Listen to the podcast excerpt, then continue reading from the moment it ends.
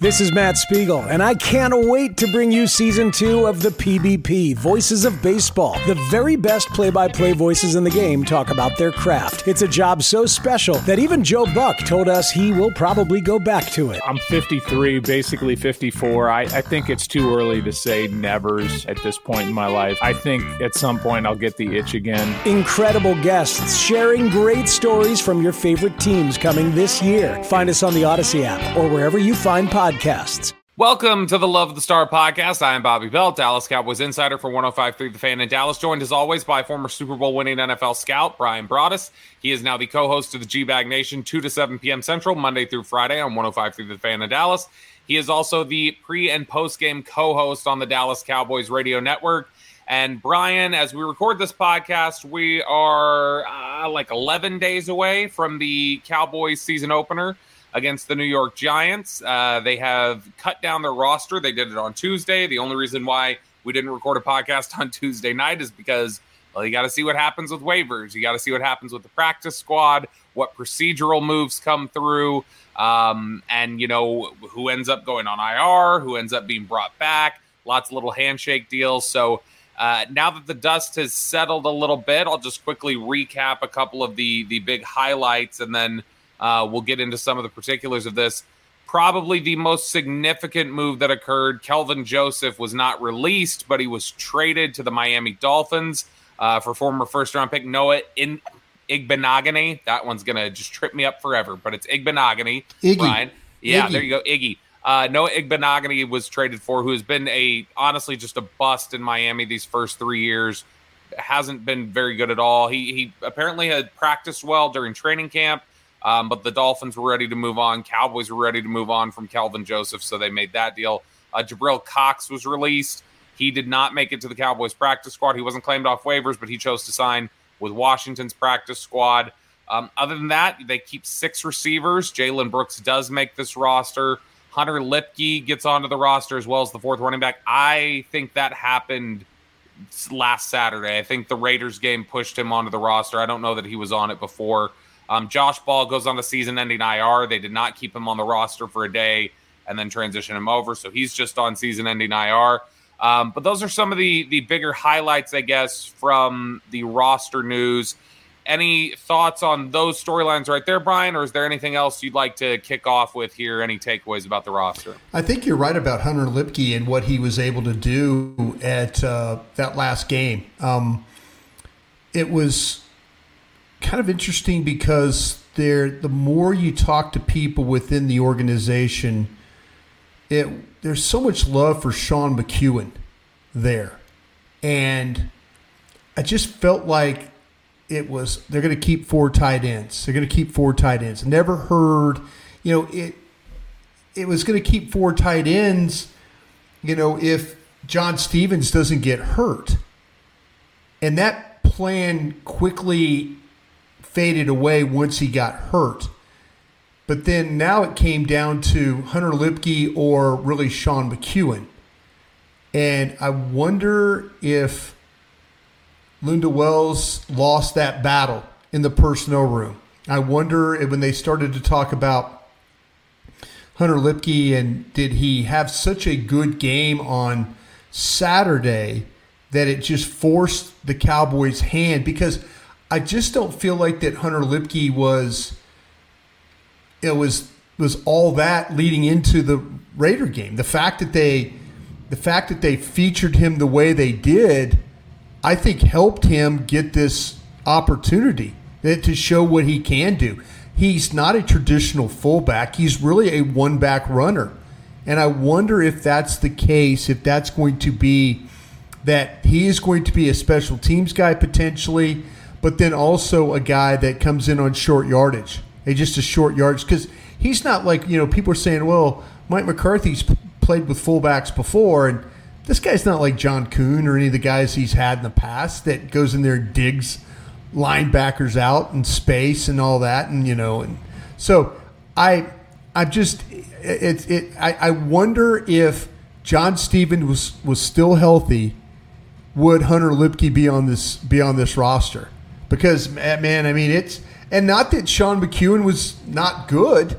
I thought he had some, you know, I thought he had some some games uh, where he was okay. There was some times where he wasn't great, but man, that that was. Uh, I honestly didn't have Hunter Luepke on this 53 man roster at the end of it, but I could surely respect what you know what he did. Uh, you know, Isaiah Land was a guy that I had on the 53, so that's kind of where I was. You know, there was a couple of those guys I had on, and I asked somebody in the organization about speaking of Isaiah Lamb, and I and I go, well, man, I had him on the 53, and they go, we have plenty of edge rushers. Don't worry about it. We have plenty of edges.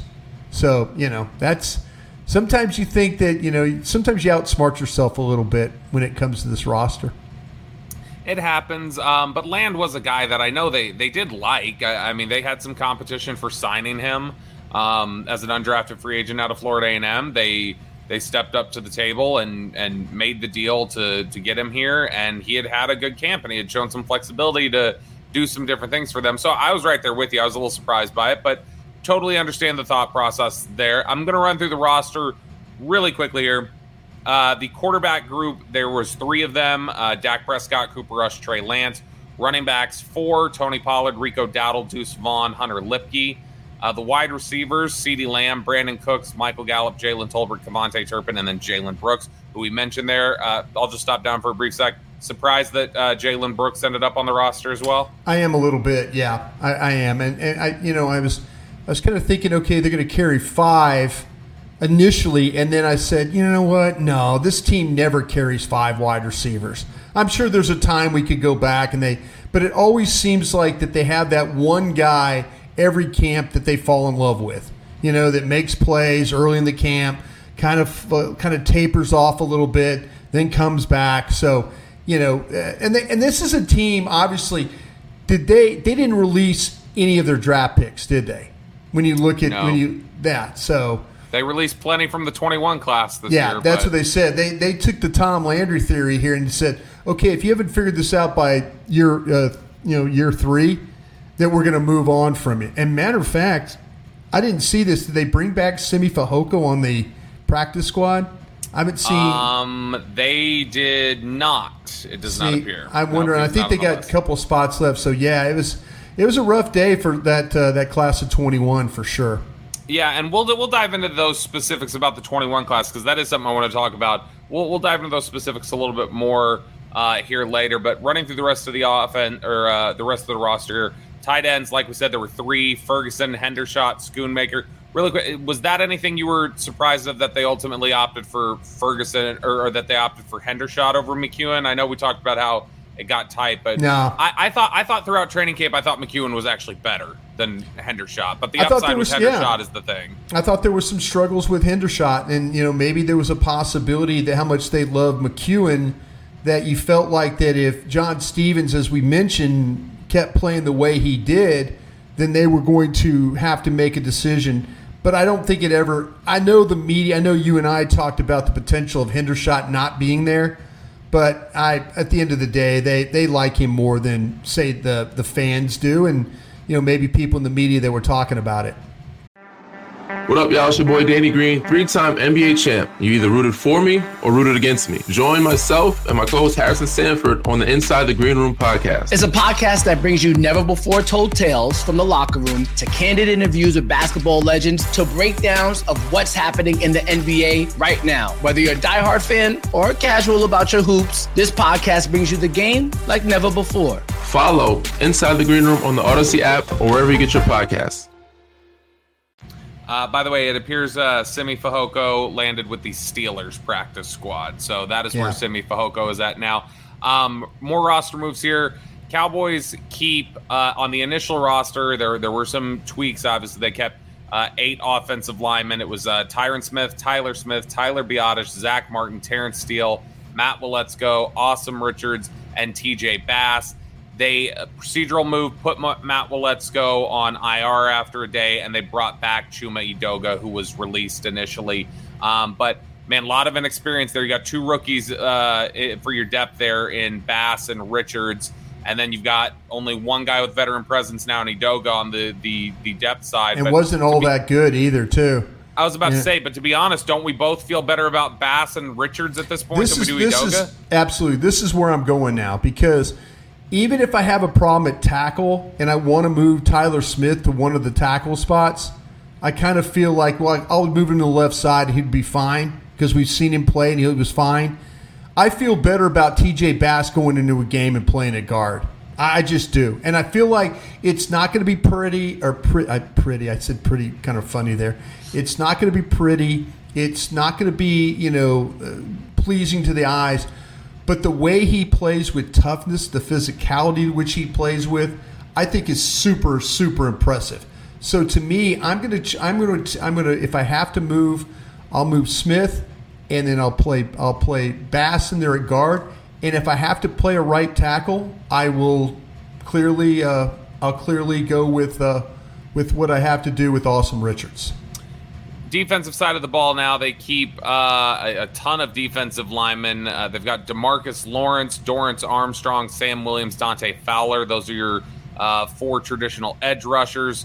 Defensive tackles or or tweener types here: Mazi Smith, Jonathan Hankins, Osa Odighizuwa. Junior Fehoko, Chauncey Golston, and Neville Gallimore. Gallimore with a late push uh, passes uh, Quinton Bohanna, who was left off of the roster. Gallimore, uh, I believe, is due a $1 million player performance bonus now um, from making the 53 on this roster. So uh, he really won out because the Cowboys chose to uh, ultimately pay him that bonus now.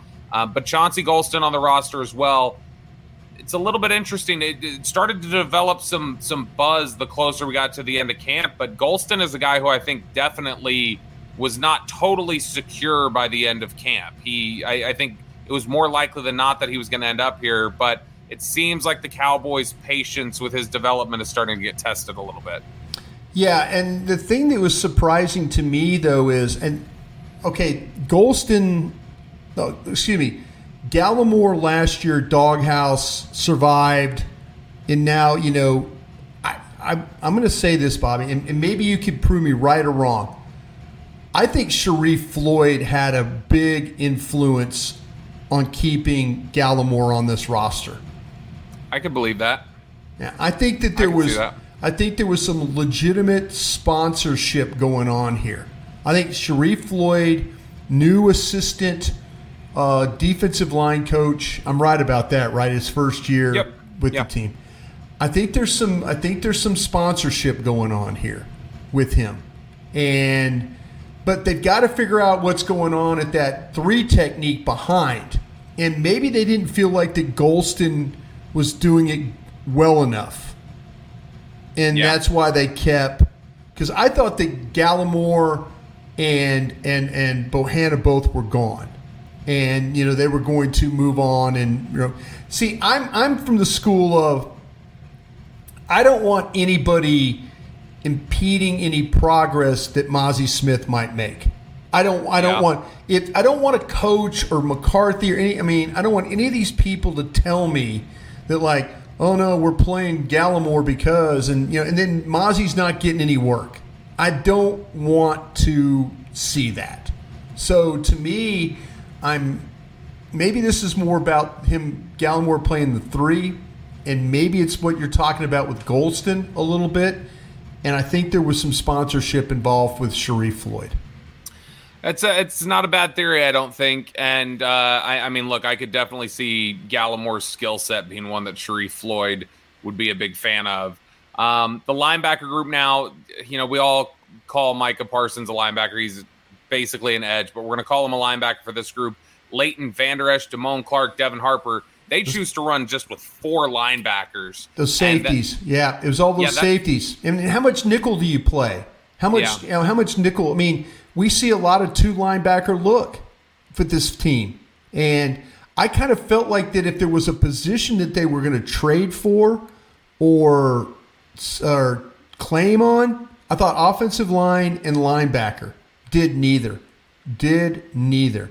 So they're comfortable with what's going on with, uh, you know, with Bell playing down, Thomas playing down, Kearse playing down, Wilson playing down. You know, they're they're they're they're totally okay with that. Totally okay yeah, with that. Yeah, and what's interesting though is, uh, and we'll go into the practice squad a little bit more later, but uh, you know, Malik Jefferson's the only practice squad linebacker. And when you consider Parsons as an edge, that means with essentially 70 people in your building at your disposal, you have four linebackers, four true traditional yeah. linebackers. And one of them is a, a very injury prone individual in Leighton Vander Esch. It just seems like they put themselves in a bit of a tight position if somebody, one of those more traditional linebackers, happens to get hurt, but that's what they chose to do. Does this also just speak to how low they had gotten on Jabril Cox? That is, they chose to run this thin and just release him. Yeah, I, I think so. I mean, it's it's a shame, you know, it's a shame that that they moved on from. I think, again, I, I'm an LSU guy, so I you know I, I hate to see LSU players get released, but you know he he needed to show more. You know, they, we always talk about oh he's good in coverage and he's do, good at doing this and he's sideline to sideline and all that. But then you really watch him play and like the run at him, you know, he struggled with that. He struggles to get off blocks. You know, I, I just, you know, I think that knee injury really affected him as a player. We'll see. Yeah. You know, he's he's a guy now. He's gone to the Commanders. It's it's worth a you know just a it's worth a, a peek just to kind of keep an eye on a, a player like that. Him and Isaiah Lamb, uh, you know, Land, excuse me. If they you know you keep an eye on those guys because they were part of what you were doing and you had a chance to keep them around. But there's nothing that Jabril Cox really did that warrant him being on this football team. I, I didn't see it. I just didn't see it on a down in, down out. And he got a lot of chances here. You know, he got a lot of chances of playing games and stuff like that. You know, and it seemed like that, you know, guys like Bell and others were showing up a lot more uh, than, you know, than what you were, you know, Harper showing up more.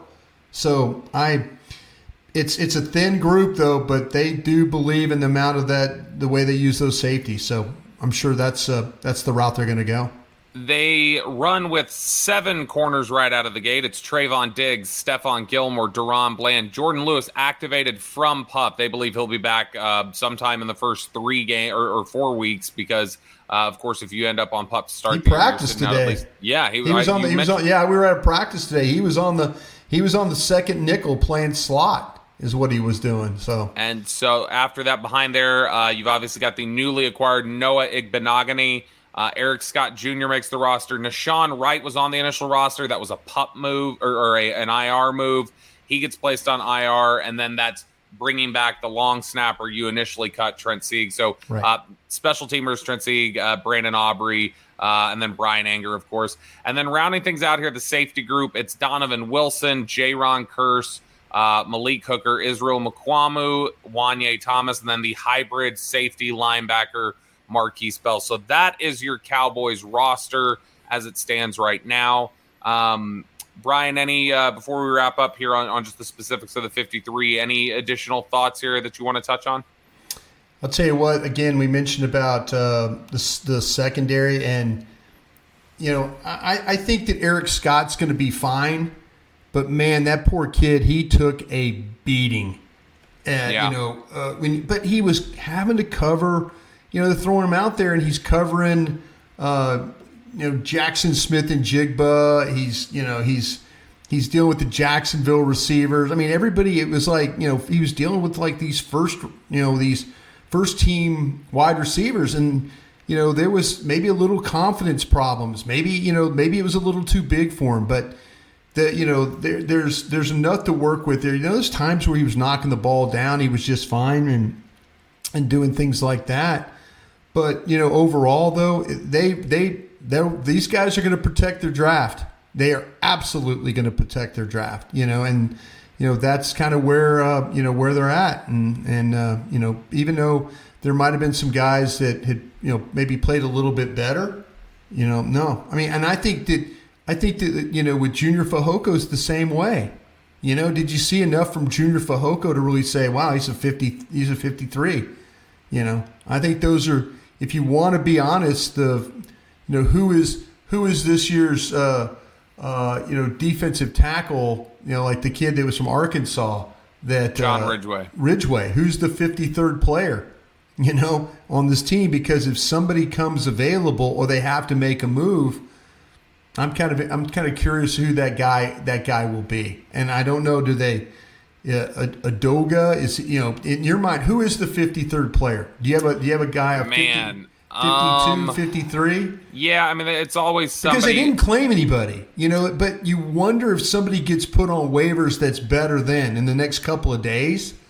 You know, if they could claim a guy, who would they put on the street? And I'm I'm always interested in players 51, 52, and 53. That's My what, immediate inclination is uh, Brooks and Juanyeh Thomas.